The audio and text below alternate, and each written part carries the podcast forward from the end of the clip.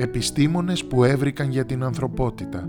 Μία σύμπραξη των βιβλιοθηκών του Ιδρύματος Ευγενίδου και του Πολιτιστικού Ιδρύματος Ομίλου Πυραιός, σε συνεργασία με το Παραμυθόφωνο. Αφήγηση Γιώργος Ευγενικός. Μουσική Μάρα Κέσαρη. Επιμέλεια κειμένου Χριστίνα Βερβερίδου.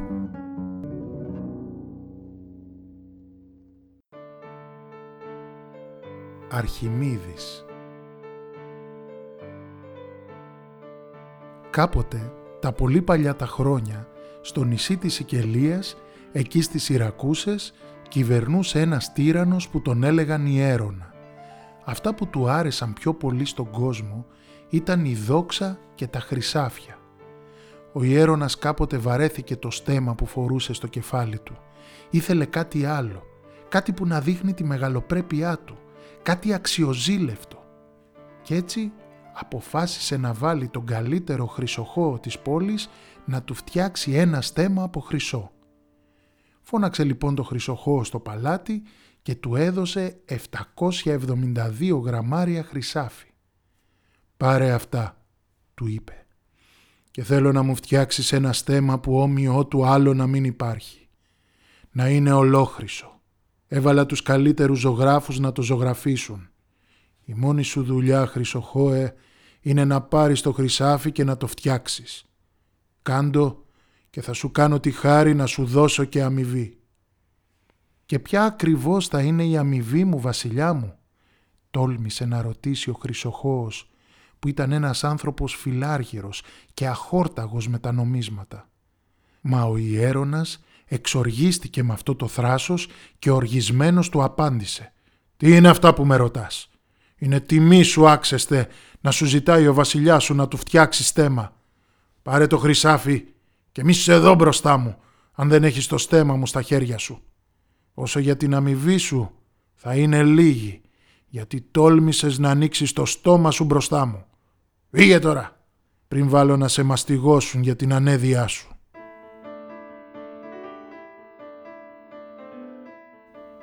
Ο Χρυσοχώος έφυγε τρέχοντας από το παλάτι με το χρυσάφι στα χέρια του.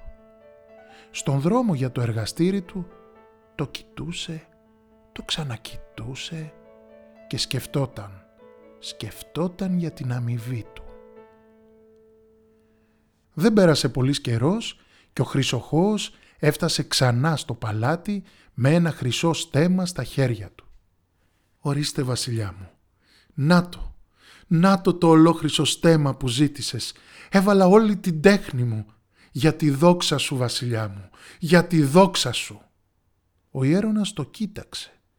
Το πήρε στα χέρια του, το φόρεσε στο κεφάλι του και κάτι, κάτι δεν του πήγαινε καλά. Στο μεταξύ ο Χρυσοχώος πήρε την αμοιβή του, έκανε πως υποκλίνεται και γύρισε να φύγει. «Σταματήστε τον», φώναξε ο ιέρονας στους φρουρούς του. Οι φρουροί άρπαξαν τον χρυσοχώο και σηκωτό τον γύρισαν πίσω μπροστά στο βασιλιά. «Με έκλεψες», είπε εκείνος. «Όχι, όχι βασιλιά μου. Το στέμα είναι όπως μου το ζητήσατε. Χρυσάφι όλο. Τι να κλέψω εγώ, γιατί» φώναξε ο χρυσοχώος. «Ωραία», είπε ο ιέρονας. Θα φέρω κάποιον που μπορεί να δει αν το στέμα είναι όντως από όλο το χρυσάφι που σου έδωσα. Αν είναι, θα γλιτώσεις το κεφάλι σου. Αν όχι, θα στο κόψω για να δουν όλοι τι παθαίνει αυτός που νομίζει ότι έχει πιο πολύ μυαλό από το βασιλιά.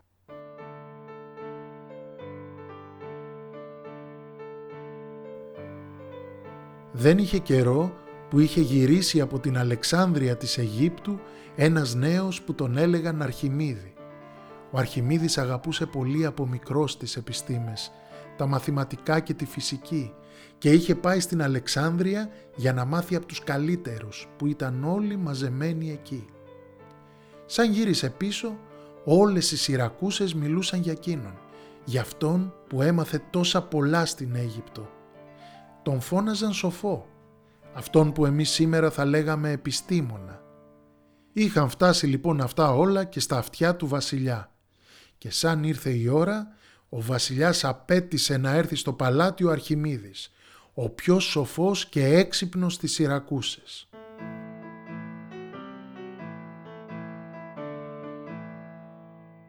«Αρχιμίδη», είπε ο βασιλιάς αν τον είδε, «εσύ που λένε πόσο έξυπνος είσαι και ξέρεις πολλά, απόδειξέ μου λοιπόν την εξυπνάδα σου. Αυτός εδώ ο Χρυσοχώος πήρε 772 γραμμάρια χρυσό και μου φτιάξε τούτο εδώ το στέμα. Θέλω να μου αποδείξεις αν αξίζει να σώσω το κεφάλι του. Είναι το στέμα φτιαγμένο ακριβώς από το χρυσάφι που του δώσα ή το μπλεξε με ασίμι και με έκλεψε. Ο Αρχιμίδης κοιτούσε σκεπτικός. Δεν ήταν κάτι που ήξερε. Δεν μπορούσε να απαντήσει. Είπε λοιπόν στον ιέρωνα «Βασιλιά μου, ήταν πολλές οι γνώσεις που πήρα από την Αίγυπτο. Αυτό είναι αλήθεια. Μα τίποτα σαν αυτό που ζητάς. Αλλά δώσε μου λίγο χρόνο και εγώ θα βρω τη λύση. Ο ιέρονας συμφώνησε και του έδωσε δύο μέρες καιρό για να του απαντήσει. Έτσι ο Αρχιμίδης γύρισε στο σπίτι του και έπιασε δουλειά.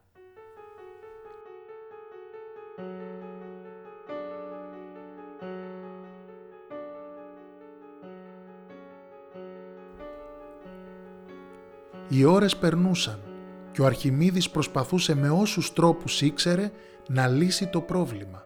Μα τίποτα. Δεν μπορούσε με κανέναν τρόπο να δείξει αν το στέμα ήταν φτιαγμένο ακριβώς από το χρυσάφι του βασιλιά ή αν έλειπε λίγο και είχε αντικατασταθεί από ασίμι. Μέσα στην απόγνωσή του αποφάσισε να πάει να κάνει ένα λουτρό. Τότε οι άντρες το συνήθιζαν Πήγαιναν σε μεγάλους χώρους που ζεστά νερά έτρεχαν γύρω. Μπαίναν σε πιθάρια γεμάτα με νερό και έκαναν ζεστό το μπάνιο τους. Πήγε λοιπόν ο Αρχιμίδης στα λουτρά και οι σκλάβοι του ετοίμασαν ένα πιθάρι γεμάτο με νερό. Ο Αρχιμίδης σκεφτόταν μόνο το πρόβλημα που δεν κατάφερε να λύσει. Όταν έβγαλε τους χιτώνες του, μπήκε μέσα στο πιθάρι ολόκληρος. Και τότε συνέβη κάτι που δεν είχε προσέξει ποτέ. Σαν μπήκε στο πιθάρι, λίγο νερό σηκώθηκε και βγήκε έξω. Ο σκλάβος έτρεξε να κάνει τη δουλειά του και να ξαναγεμίσει το πιθάρι μέχρι επάνω. Τότε ο Αρχιμίδης ξανασηκώθηκε και ξαναέκατσε. Και πάλι λίγο νερό πήδηξε έξω από το πιθάρι και ο σκλάβος ξαναπήγε και το ξαναγέμισε. Και τρίτη φορά ο Αρχιμίδης το ξανάκανε. Σηκώθηκε και ξανάκατσε και ξανά το ίδιο και ο σκλάβος φυσούσε και ξεφυσούσε με τον τρελό που έμπλεξε και έπρεπε να κουβαλάει τους κουβάδες τον έναν πίσω από τον άλλον για τον αλλοπαρμένο που δεν έλεγε να ησυχάσει. Την τελευταία φορά, σαν έγινε το ίδιο, σαν ξανά κάτσε ο Αρχιμίδης και το νερό βγήκε από το πιθάρι, αυτό ήταν. «Έβρικα, έβρικα, έβρικα!» φώναξε. Αυτό που είχε βρει ήταν ότι το νερό που χύνεται από ένα πιθάρι ξέχυλο με νερό έχει όγκο ίσο με τον όγκο του σώματός του και ότι αυτό θα έπρεπε να ισχύει για οποιοδήποτε αντικείμενο, ακόμη και για ένα στέμα. Πετάχτηκε έξω από το λουτρό και άρχισε να τρέχει. «Έβρικα! Έβρικα!» φώναζε και έτρεχε στους δρόμους τσίτσιδος. «Έβρικα! Έβρικα! Έβρικα!» φώναζε στους περαστικούς γυμνός στο δρόμο για το σπίτι του. Οι μανάδες κλείνανε τα μάτια από τα παιδιά τους να μην βλέπουν και ο κόσμος φώναζε «Κοιτάξτε τον τρελό, τον τζίτσιδο!» «Τον τρελό επιστήμονα» θα λέγαμε εμείς. Γιατί βλέπετε ο Αρχιμίδης είχε ανακαλύψει κάτι πολύ σημαντικό. Την επόμενη κιόλας μέρα πήγε στο βασιλιά και ζήτησε να κάνουν στο στέμα ακριβώς αυτό που έκανε και εκείνος ένα μπάνιο.